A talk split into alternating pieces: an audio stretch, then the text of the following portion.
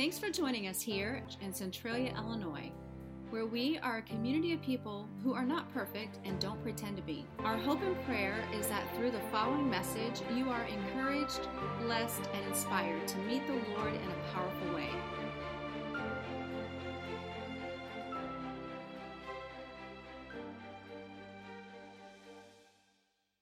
All right, good morning, Crossroads, and welcome back to week number two of Life on Mission. And if uh, you remember last week, I said there's three things I challenge everyone to take to heart as part of this series. And, and the first one was this to be here. And so, congratulations, you're here today. Um, thank you for those who've come back. If this is your first time uh, being here, and I would challenge you as well to be here for this entire series. So there's three more weeks. Uh, that's easy to do. Three more weeks. But what's really important is this uh, message series is a foundational series for all followers of Christ. It's important that we understand why are we here on earth? Why didn't God just take us to heaven as soon as we be, uh, were saved? And so, what I want to do over the next couple of weeks is share that with you. All right? And, and it helps if you're here to, to get that message. Those of you that are watching online, I hope that you as well uh, tune in each week. I hope that you watch this message uh, more than one time so that you get everything that God is trying to say to you. Well, number two, um, it's to be involved. And ladies, you took up the uh, the mantle was dropped, and you picked it up, and you you met us already in just a couple of weeks. You caught up with the men. Uh, we actually had uh, 20 uh, men and 20 ladies um, in each of those groups. That was incredible. We had over 60 in life groups this week. And, and here's what I want you to understand, church, is that life groups is where it's at. You know, we love that you're here on Sunday mornings. And, but one of the things that you're going to find out is that um, Sunday morning is just a snippet in time. And the people that you're sitting beside, in front of, or behind, um, you'll rarely get to know them at any kind of deep level. But when you go into a life group, what you find out is you find out that you're not the only person struggling. You're not the only person with doubts. You're not the only person that has questions. And there, in, in the military, we had this saying, and that is misery loves company. All right? And in life group, what it does, it allows us with those, those fears that we have to, to realize that we're not alone, that there's other people. And, and what's even more incredible is there's people who've been there, done that, they've got the t shirt, and they can help us get through those same challenges. And I just want you to know that there is a life group meeting at a time that should suit you. Uh, this afternoon at 4 o'clock, and I think 6 o'clock, we have our junior high and high school meeting here in, in at church. Um, on Monday at 1 o'clock, we've got a phenomenal group that uh, meets. Then at 7 o'clock, the men. On Tuesdays, um, we have the ladies meeting at 6.30, is that right? All right. And, uh, and then on Wednesday at 10 o'clock, uh, we uh, have another group that meets in here. If none of those times and locations work for you, I would challenge you to start a life group. We've got the um, go, going deeper uh, Bible study questions. They'll be available as you're walking out. You'll see those on the tables in the foyer. And I would encourage you, grab those. Um, moms and dads, grab those and go through those questions with your uh, kids over a dinner or a lunch uh, sometime during this week. Because what you'll find out is it's not just what happens here in the next 40 minutes. It's, what's important is what do we do with what happened here on Sunday morning? And then the last thing is I challenge you to be open. I, I gave you that illustration of, you know, how you uh, just pound on the, uh, a steak to get it tender. Well, we have to let our hearts get tender. And, you know, one of the easiest ways for us to do that is just to let down our guard. And so, what I'm going to do is I'm going to just lead us in prayer, and I would challenge you as I'm praying. If that applies to you, say, God, that yep, that's me. You know, help me right there. All right, let's pray. Lord, we come to you and we are just excited, God, that we get to lift up the name of Jesus. And Lord, we want to uh, represent you well. And so, God, I ask that you would just be with all of those that are here this morning. Lord, those that have come in with heavy anxiety, God, I pray that they would just release that and, and they would fall back on scripture that says, give all of our fears to you. Lord, those who are in a relationship struggle, God, I pray that you would show them that the most important relationship that they can be in is one with you. And Lord, that, that if they would get that focus right, I, I don't understand how, but Lord, it takes care of those other relationships. God, maybe someone is in here today and they've gotten uh, tragic news from the doctor, or, or they think they're going to get tragic news this week when they go and see the doctor. And God, I just, I lift them up. And God, I ask that they would take upon themselves your burden. Lord, it's easy. Give them comfort. We ask your Holy Spirit just to uh, speak to every one of our hearts today. In Jesus' name, amen. amen. Amen. Well, Life on Mission is all about this it's God's people finding God's heart for the world. You know, that's us, God's people.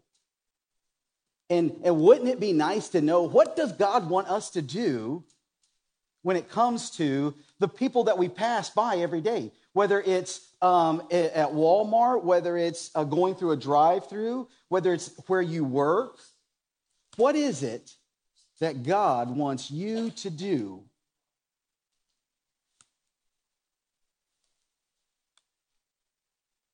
It's a good question to ask, isn't it? Matter of fact, it's a great question to ask. And that's what we need to be aware of as followers of Christ.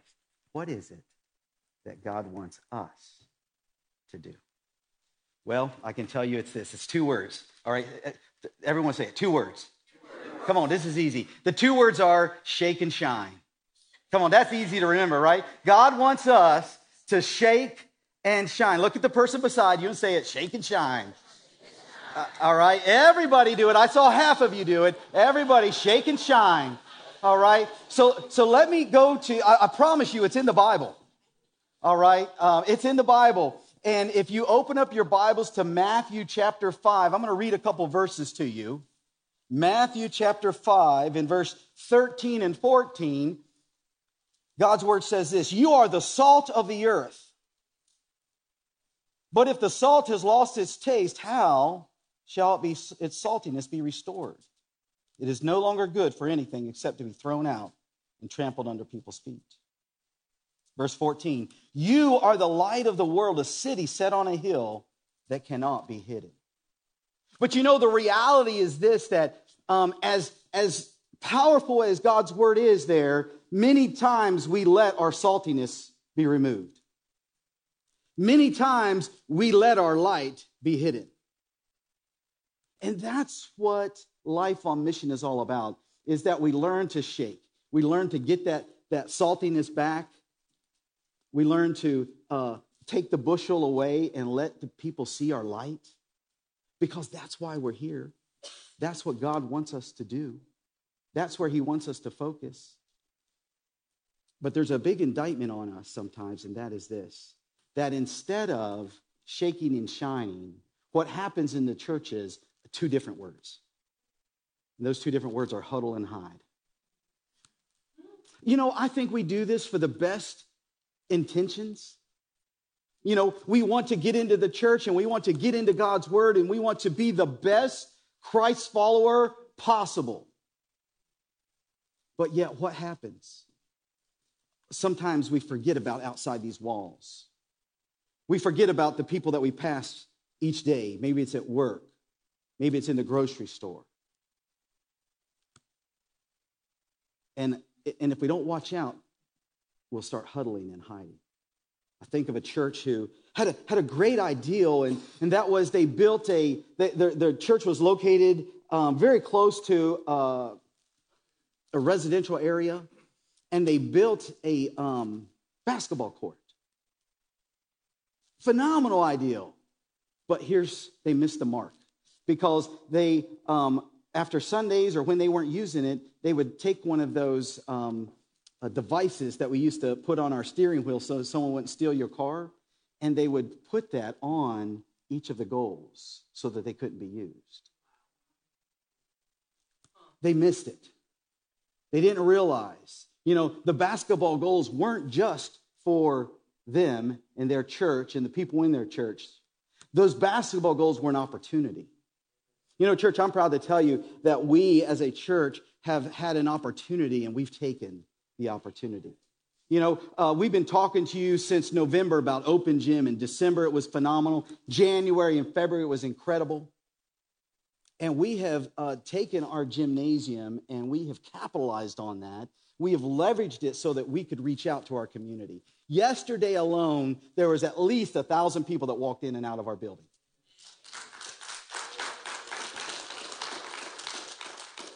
That is what God wants us to do.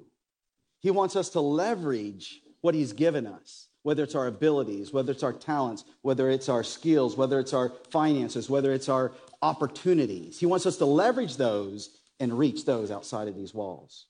That's why on Thursday night, um, we delivered four beds. That's why tomorrow night, we'll deliver another bed for somebody who's in need. That's why on April 10th, we're going to build 20 more beds so that we can deliver those to those who need it, so that they can hear that Christians don't just love Jesus on Sunday morning when you're in our worship center. We love Jesus, and we want to love you like Jesus loves you.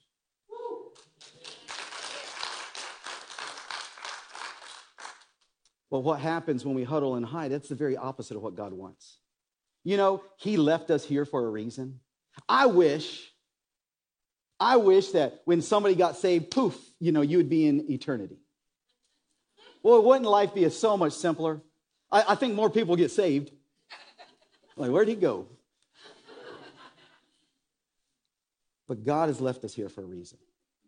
You know, there's only two things you can't do in heaven. Somebody say, what? Two things. You can't sin in heaven, and you can't tell anyone else about Jesus Christ in heaven be too late. That's what we're supposed to be doing here. Our job is to be a witness. And the way that we are witnesses in the, the way that we live out our lives. But I, I want to introduce you to a, a theologian that I came across, and his name is Captain Obvious. have y'all met Captain Obvious? I know you husbands have. Uh, she drives with you sometimes when you're going down the road. You didn't know Captain Obvious was a female, did you? Well, Captain Obvious says this if we never connect and spend time with the people who are far from God, it's going to be impossible to introduce them to Jesus. That's our job, is to help people who are far from God find out what Jesus is like. You know, there's a, a guy that uh, is talked about, uh, a missionary. His name was C.T. Studd. He was famous because he was a world famous cricket player. Now, how many people know what cricket is? It's not a phone. All right, that's half of you. Um, it, it's a game, and, and he was an, a professional athlete as a cricket player, but he felt the call of God on his life, and he, he made this statement that he would rather run a mission a yard from the gates of hell while Christians are content to live within the sound of the chapel bells. That's really what a follower of Christ should be thinking about is how do we get out there? I mean, we come back in here and get re energized. We come in here and, we get charged up, and then we go out there and we live out what God has put on our hearts. Well, turn with me, if you would, to Matthew chapter 9. Matthew chapter 9, and I'm going to read verses 1 through 8, and it says, Matthew chapter 9, if you don't have a copy of God's word, I want you to know something in front of you and on just about every chair, there is a Bible there. And if you open that Bible up and you look on the inside flap, it says, if you don't own a copy of God's Word, that we want you to take this. I even put my name on there so that if anyone sees you, like, hey, Pastor Ronnie said, this is mine. We believe that everybody should have a copy of God's Word. And if you grab one of those Bibles, I'm going to make it easy for you. You just go to page 999. 999. I mean, a page. So.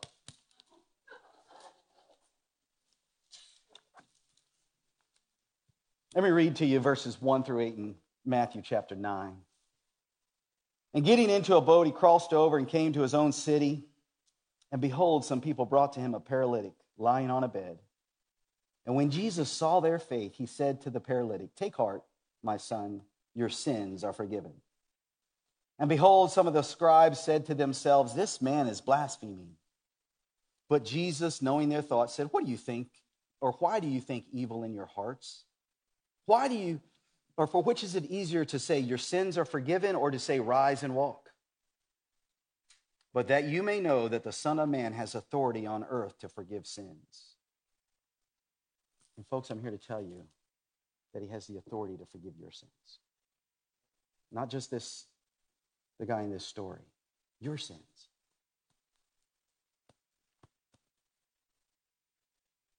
Then he said to the paralytic, Rise, pick up your bed, and go home. And he rose and went home. And when the crowd saw it, they were afraid and they glorified God who had given such authority to men.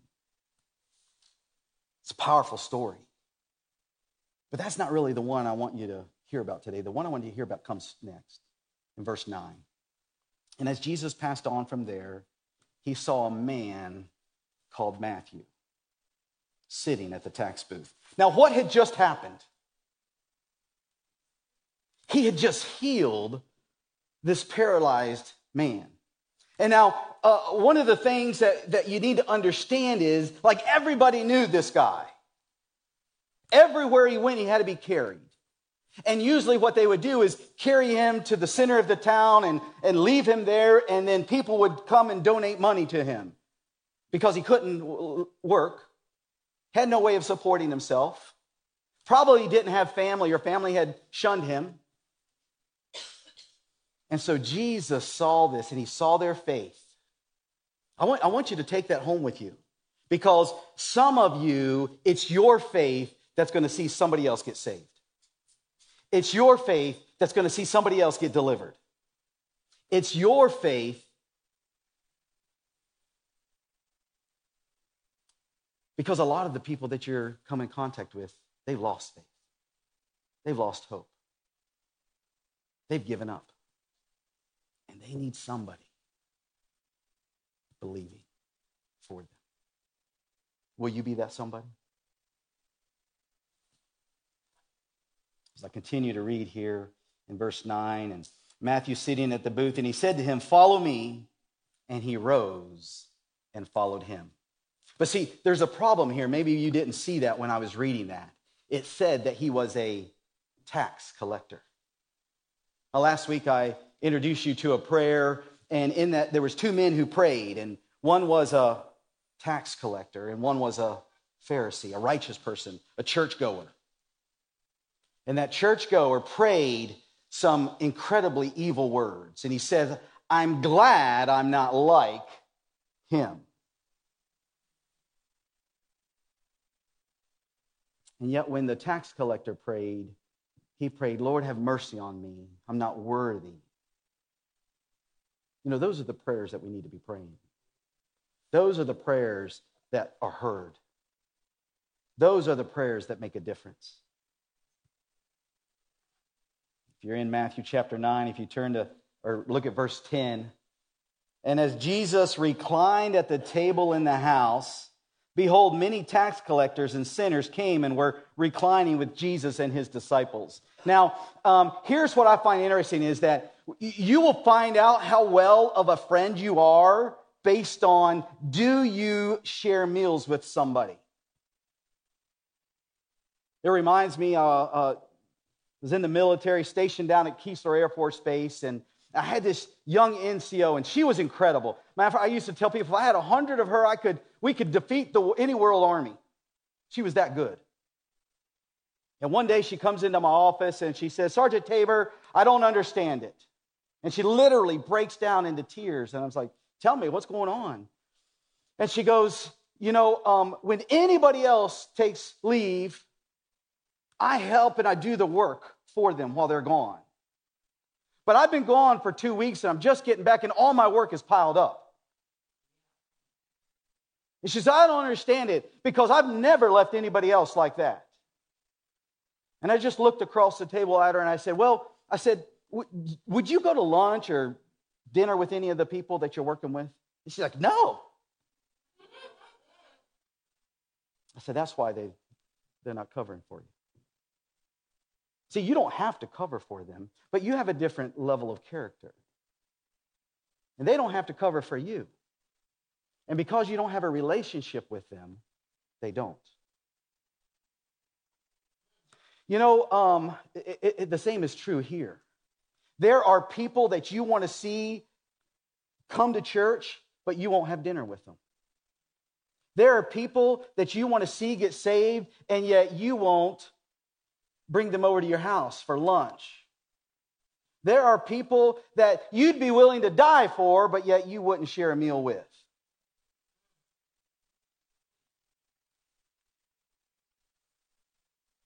You see, when you, when you share a meal with people, it means something. They mean something. One of my favorite memories was growing up on Sunday afternoons, all of us going out as a family. My family was big.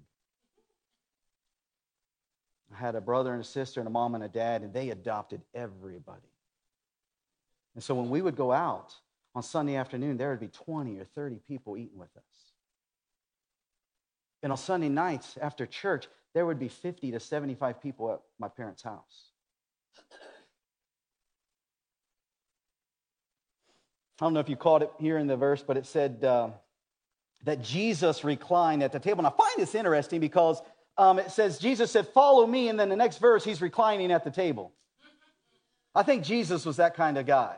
I think I want to be that kind of guy. So um, there's a lot of you that, like, I just look for a reason to, to go out to eat with you. I mean, I just, you know, hey, it's 10 o'clock. Uh, let's uh, eat uh, in between breakfast and lunch meal. It's 1 o'clock. Hey, you know what? Let's do a snack after lunch. I mean, I love going out to eat with you all.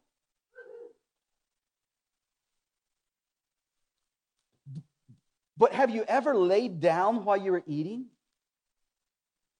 Not after Thanksgiving, when you got rolled to wherever you needed to park for a couple of hours. I'm talking about they reclined at the table. Now, this seems kind of weird in our Western culture, but let me show you this picture because this picture kind of shares with you uh, something that Carrie and I experienced. I had the privilege to help uh, my interpreter from Afghanistan bring his entire family to the United States. Right now, his oldest daughter is attending Rutgers, uh, going to be a physician. And so here we are in Newark, New Jersey, and that is where they had dinner every night. I remember the first night I picked them up, it was up in uh, Dearborn, Michigan. Uh, they had just been in the States maybe four or five days. And I sit down at the table because the apartment that they had been provided had a table, and the kids were walking all over the table. And I'm like, oh, you know, I mean, we don't do this in America, but they didn't listen to me. And, and so here, a couple years later, we are in New Jersey and we're having dinner with them. And all one of my favorite meals for her to make was it's called pilau. And it's, it's that big stack in the middle. It's rice and it's got raisins and carrots and chicken. Oh, it's beautiful. Mmm, delicious. And there's Carrie and I sitting in traditional Afghan garb. Those are called man jammies, by the way. I mean, that's some comfortable stuff. You to wear that all day long. And yet there we are sitting on the floor eating our food. And I know why they recline because um, I'm not used to sitting on the floor and eating. And so as soon as I can, I grab a pillow and lean over on it. You see, this is what Jesus was talking about. Jesus was sitting at a table just like that on the floor, and he was reclining, and there were a bunch of tax collectors sitting there reclining with him. Matter of fact, the Bible says, and there were many tax collectors and sinners. If you look in verse 13, he has a conversation. So when the Pharisees saw this, they, they said to his disciples, Why does your teacher eat with tax collectors and sinners? But when he heard it, he said, Those who are well have no need of a physician, but those who are sick. Go and learn what this means. You see, what happened was I introduced you to a term last week called gracism or gracists. And, and in this case, these uh, religious people, they were Jewish gracists because they didn't like the fact that Jesus, who knew their law, who spoke words powerfully, who healed people, they didn't like the fact that he was having dinner with tax collectors and sinners. They thought there's something wrong with him because he was experiencing this meal. And yet, what he said to them was, This is why I came. This is why I left heaven. So that they, the ones who need the physician, could experience the physician. You see, as a gracist, we believe that we deserve heaven, we deserve to be a Christian, we deserve to go to heaven, and other people don't. And, and we've got levels of sin that we apply to it. Like, I mean, there, there's a sin in your mind probably that you're like, you know what, I can accept anything but. We've got to be careful because God never said that. He never said, you know, I draw the line. The only thing that he said was that if you don't accept my gift, you'll spend eternity in hell. But what happens is, just like these Pharisees, we see barriers pop up. And when these barriers pop up, it makes it tough for us.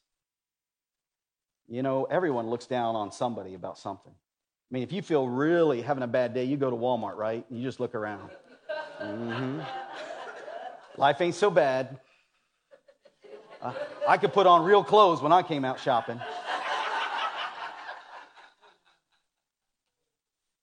Maybe it's not Walmart for you. That's, that's where I go.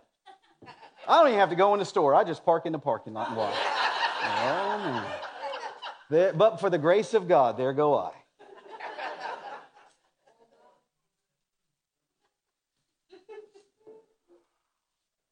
A couple years ago, I was introduced to a thing called uh, Power Thoughts, and it's, it's scripture. Um, and, the, and the premise behind this was that you take this, this piece of scripture and like you just embed it into your life. You immerse yourself in it. And, and so what I, uh, my power thought for this uh, week was God loves me unconditionally. Do you know that? God loves you unconditionally. And so every time I could think, I reminded myself that God loves me unconditionally. And I got to tell you, it was amazing because about three days into this, where I must have said to myself a thousand times and reminded myself that God loves me unconditionally. Something happened because not only was I thinking that God loves me unconditionally, but I started putting two and two together and I said, well, if God loves me unconditionally, then I should love others unconditionally. And this metamorphosis happened in my heart. And then God put uh, one of our, uh, my brother in law on, on my heart, and and so I literally prayed. I said, God, if you, if you want me to reach out to Eric, um, have him call me. Later that day, I got a call from Eric. Said, Hey, will you take me to church on Sunday? Boy, some of you all around me, you know, when I, when I get asked questions, sometimes I say yes before you stop talking. This was one of those times. I like had yes out like nine times. Yes, yes, yeah, yes, yes. Hold on what time I'd be there. Sunday morning, my son and I drove over there. My son jumped into the back seat and Eric come out and Eric literally opened the door and he fell, stumbled into my car. And I could smell that Eric had had a good night. Matter of fact, I was pretty sure he'd had a pretty good morning. And yet, you know, I picked him up to take him to church. And so I'm driving to church now, and I look in the rearview mirror, and there's my son. His eyes are like this. He's like, What you gonna do, Dad? This is gonna be entertaining. So we got to church, and the church was a rather large church, and it was kind of right as the service is beginning. And we had to park out at the far end of the parking lot. Literally, it's about a quarter of a mile to get to the church. And so as he gets out of the car, he can barely stay standing. And so he's hanging onto my shoulder. And as we're walking, I'm smelling alcohol the whole time and I'm starting to doubt my decision. I'm starting to wonder does God love everybody unconditionally? But I knew He did. And, and we got to about 100 yards from the, the front door. And I said, I said, Eric, we don't have to do this. And Eric, he grabbed me by my shoulders. He, he's a big boy. Grabbed me by my shoulders and he looked at me. He goes, Ronnie, if I didn't want to be here, I wouldn't have called you. All right, Holy Spirit. So we got into the building. Praise God, on the last row, there was an open row. Well, I take that back. There was a couple people sitting on it, but when we got inside it, it was an open row. I don't know where they went. We sat down, and I remember uh, one of the uh, associate pastors got up and read scripture, and he read from like the NIV. And Eric said, That's not the Bible. And he didn't have an, an inside voice. The guy up there speaking could hear him, and everybody around us. I'm getting embarrassed, folks. And I'm thinking, man, how can I get out of here? Because I'm sitting where we normally would sit. Everybody knows me.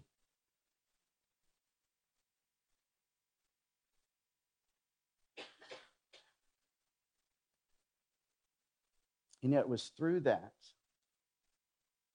over the next couple of weeks, I got to watch him restore his relationship with his father. Through that, through me being embarrassed and not giving into that, but believing that God loves me unconditionally and God loved Eric unconditionally. And I'm here to tell you that God loves you unconditionally. And God loves that person that offends you unconditionally. Remember last week I told you we uh, have one job. What's that one job?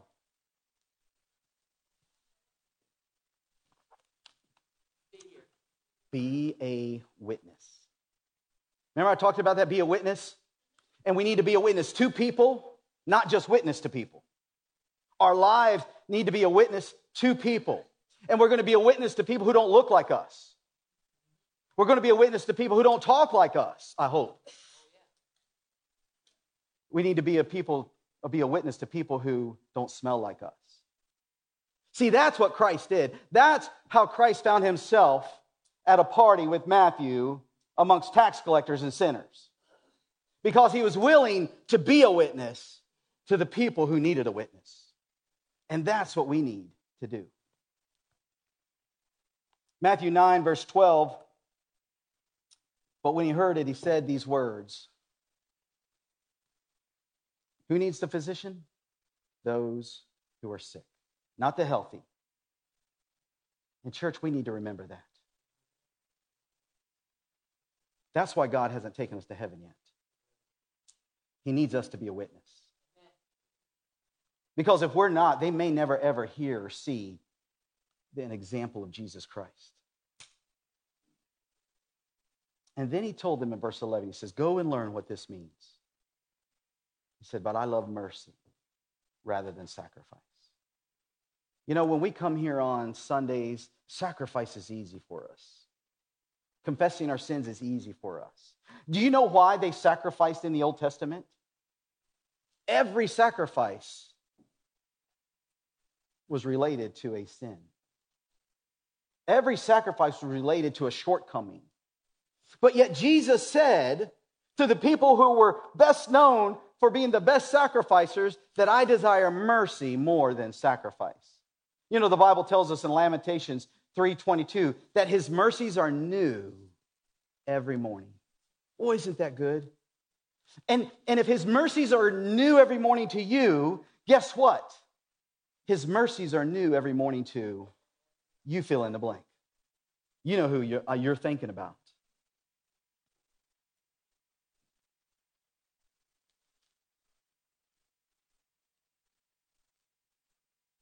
Last week I gave you a word, and that was pray, and gave you an ex- example of that with the, the Pharisee and the tax collector. This week, the word and the action word is to connect. And so, our responsibility to be a witness is to connect with other people. Because if, if we don't connect with them, we're going to miss out, just like Captain Avia said. They'll, those that are far from God will never, ever experience Jesus up close and personal. Because we are the mirror, we are the image of Christ. Sometimes we just don't look like it.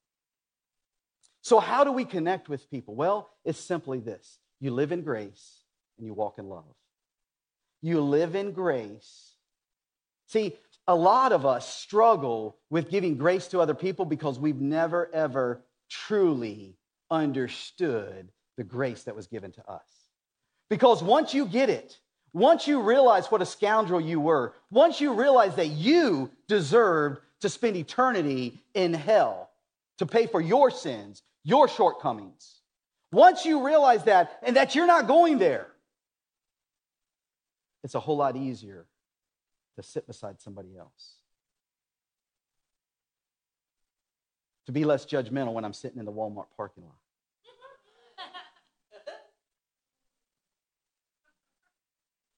You see, if you want to connect with people, you need to make your life about people, about relationships, and you'll never, ever regret that. Boy, if you could give up trying to climb that corporate ladder and start thinking about the people that are close to you and just be uh, the image of Christ to them, you'll be, you'll be surprised how far up that corporate ladder you end up getting. Now, I, will be honest with you, it's going to cost you too. Because there'll be times where, because you're a Christian, because you have a witness, people will hold you back or set you aside. But, you know, it doesn't matter what they do. We saw that in the life of Daniel, we saw that in the life of Joseph. And I believe you'll see that in your life if you'll be faithful. And let me just share you this with you that in God's economy, He doesn't measure time, He measures opportunities. And how many opportunities have we missed? You know, we only have one job, and that's to be a witness. And how many times have we missed out on being a witness? Probably too many. If you uh, have a little stack of the, the hot sheet collection, um, I want you to dig through there and, and I want you to find this one, and it says, Who's in your hood? Another pastor, he calls this the sheet of shame. Because many people struggle with putting names on who the people that live beside them are. Carrie and I are blessed. Um, we have phenomenal neighbors on both sides of us. But I, I, you know what? When I look at this, and I, so I can put a name on each side of the house, but the ones behind us and the ones in front to the side, you know what? I, I don't know their names. Matter of fact, if I saw them in Walmart, I might not recognize them as a neighbor. And I wonder am I the only person here today that would struggle filling this out?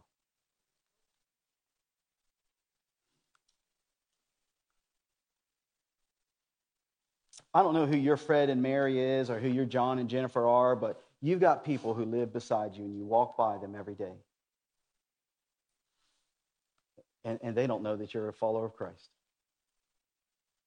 It's, it's hard to be a witness if they don't know that. You know, one of the toughest things in the military for me was as a follower of Christ, I didn't get invited to the parties. When they went out Friday night and planned on uh, burning the town down, Sergeant Tabor didn't get the call. But you know what? When their mom got cancer or their dad passed away unexpectedly, you know who they called? Yeah. I'm okay with that. But you got to let them know that you're a follower of Christ. Because they're probably seeking a follower of Christ. And when they find out that you are, they'll probably come up to you and ask questions. See, God doesn't measure it in time, He measures it in opportunity measures it in surprises. Now, let me share with you one last passage in Luke. Luke chapter 14. If you have uh, one of these Bibles, it's page 1072. Luke chapter 14.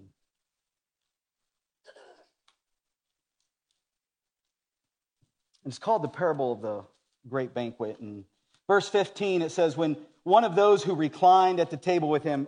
What was it about, man? Everywhere they went, they reclined at the table. Oh, it is until you got to get up. I got to admit, it was fun. It was time to get up. And then you're like, help me up.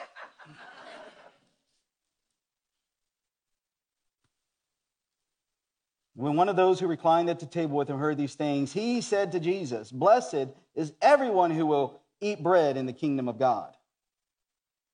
Now, this is, who's talking? It's probably a sinner. It's probably a tax collector. This is probably a not yet follower of Christ. But you know what? They see what's going on in your lives. They're, they're watching you. I, I heard this testimony uh, from uh, one of our church members this week and how that there was a mom who had lost their daughter and they were amazed at how they had, had just maintained and how they were able to go on and how they were able to keep their faith. They're like, I want to be like that if something like that would happen to me, but I don't know for sure.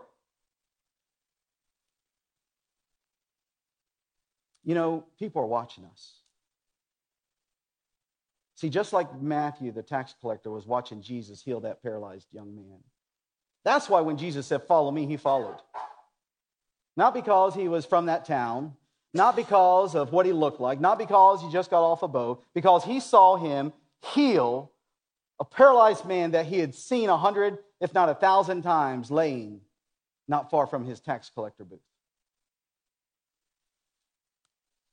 And when your neighbors see you have a relationship with the creator of the universe, and they see that God is real in your life, when you say, hey, come to church with me, they'll come.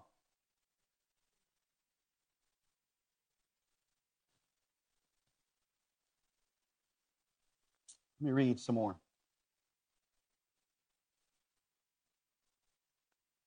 Verse 16, but he said to him, A man once gave a great banquet and invited many. And at the time of the banquet, he set his servant to say to those who had been invited, Come, for everything is now ready. But they all alike began to make excuses. And here's what's gonna, you're going to find out that when you go to your cool friends, when you go to your friends who um, have it made, it seems like, and you invite them to church, they're going to have excuses. Ah, taking the boat out this weekend. Eh, going hunting. Eh, just got married. Eh, I got a new car. They'll have excuses. And here's what God says to do when you run into those people that give you excuses. Verse 17. And at the time for the banquet, he sent a servant and to those who had been invited, Come, for everything is now ready. But they all like made those excuses. The first said, I have bought a field, I must go out and see it. Please have me excused. And another said, I bought five yoke of oxen, a car, and I go to examine them. Please have me excused. And another said, I've married a wife, and therefore I cannot come. Okay. Verse 21 So the servant came and reported these things to his master. And then the master of the house became angry and said to his servant, Go out quickly to the streets and the lanes of the city and bring in the poor and the crippled and the blind and the lame. And the servant said, Sir, what you commanded has been done, and there's still room. And the master said to the servant, Go out into the highways and hedges and compel people to come in, that my house may be filled. Folks, when you invite somebody and they give you excuses, there's, a, there's people out there that don't look like you, they don't dress like you, they don't talk like you, they don't smell like you, but I'll bet if you invite them, they'll come. Because they probably don't have anything else. I'm here to tell you that if you're here today, it's a divine appointment for you. This is not an accident, the message that I'm speaking. It's not an accident that you're sitting where you're sitting. It's not an accident that you're watching right now. You see, our job is to be a witness, our job is to invite. Not to be the judge and jury, not to be the defense attorney, not to be the prosecuting attorney. All we have to do is be a witness, to tell the truth, the whole truth, and nothing but the truth. But to do that, we got to speak up. So, our calling with Life on Mission is this that we want to be God's people finding God's heart for the world. Here at Crossroads, we want to be God's people finding God's heart for the greater Centralia area. And, and a question I would ask you is this Who do you need to connect with? Who has the Lord put on your heart about inviting to church, about inviting to life group with you? And you're talking yourself out of it. Look, They'll probably have an excuse. It's okay. But you've got to be the witness. You've got to tell the truth, the whole truth, and nothing but the truth. This example of the tax collector is an extreme example. You're probably not digging the dredges of society, and that's what they thought of tax collectors, because the tax collectors had sold out the Jewish community. They had sided with the Romans, and they were extorting their own people for gain. You're reaching out to your friends, you're reaching out to your loved ones, your relatives. And there's no better time. If you look in your stack of stuff, there's these invite cards for Easter. Surprise, Easter is in four weeks. April 4th, Easter Sunday. One of the most well attended Sundays. This worship center would be filled on April 4th. The question is will you have brought anybody?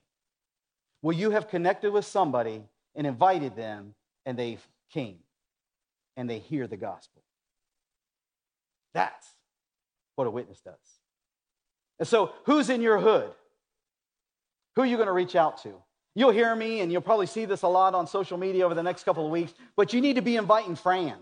Who's Fran? Fran is your friends, your relatives, your associates, and your neighbors. That's who you need to invite. Friends, relatives, associates, and neighbors. This is an easy group. These are people that you already know. These are people who you may already have a connection with. These are people, if you don't, you need to reconnect. These are people who probably look up to you. These are people who probably think you got it all under control. They probably see you, you're calm, cool, and collected. They probably see you, and when life throws uh, things at you, when the wheels of life come off, you somehow recover. And they wish that they had what you have, but yet there's no connection. You haven't had lunch with them, you haven't had dinner, you haven't exchanged pleasantries on social media with them. And they're looking. And you don't even realize this, but they're looking at you. They see you get in your car every Sunday morning and go to church. They see you carrying your Bible. They see what you post on social media. And the question is will you reach your friend? Will you invite your friend? Worship team, if you'll come up and we sang a beautiful song earlier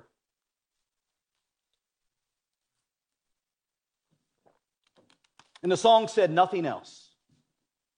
And the question I have for each of us here today is what is it that we're putting between us? What is the barrier that we're keeping others from coming to see and hear about Christ?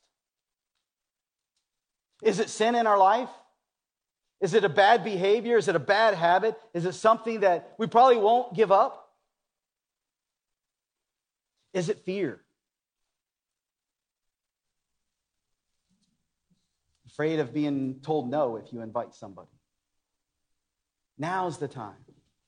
In four weeks, because here's what's going to happen in five weeks, there are going to be a lot of people sitting around Centralia wondering why someone didn't invite them to the Super Bowl of Sundays.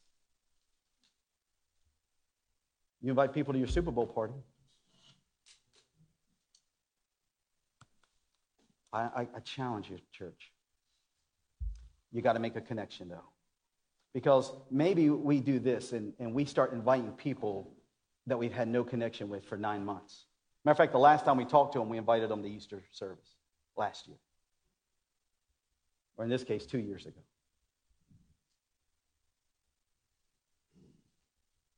Here's the question that we all have to ask ourselves What barriers are we putting up between us and those that God wants us to connect with. Every one of your barriers probably look a little bit different, sound a little bit different. And, and, and when you talk to yourself about it, it sounds reasonable. Sounds like it makes sense. Matter of fact, if you talk to your best friends, they'll agree with you. Yeah, you know what? You got a good point there. But I'll bet when you talk to God, he probably sounds like this colonel that I know. And one day we were, or we were about to encounter a massive inspection. And he called us all. There's a thousand of us in the room. He says, I want you guys to know something. There's, he said, there's a thousand reasons why you can't get done what needs to be done before this inspection. And then he followed up with, but not one of them is good enough. And I'm here to tell you that there's a thousand reasons why you shouldn't invite, why you shouldn't connect. There's a thousand barriers that you'll put up or that you'll find. And I'm here to tell you that not one of those barriers is good enough. I get it. So maybe you haven't been living the life that you're supposed to live. And they've seen it. That's where they need to hear the truth, the whole truth, and nothing but the truth. They need to hear from you. You say, you know what? Man, I've, I've been going to church, and, but I haven't been living like a Christ follower. Boy, if they hear those words, that's probably the kind of Christ follower they're looking for. One who admits they've got stuff wrong in their life. Because the reality is we all do, don't we? Will you stand to your feet?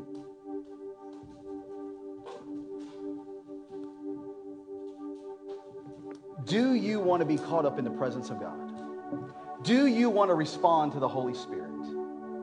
If your heart's saying yes, now is the time to do that. As a church, it's our honor to play a small part in all that God is doing in and through your life, and we would love to continue with you on that journey. You see, it's our mission to lead people to become fully devoted followers of Christ who walk by faith and not by sight.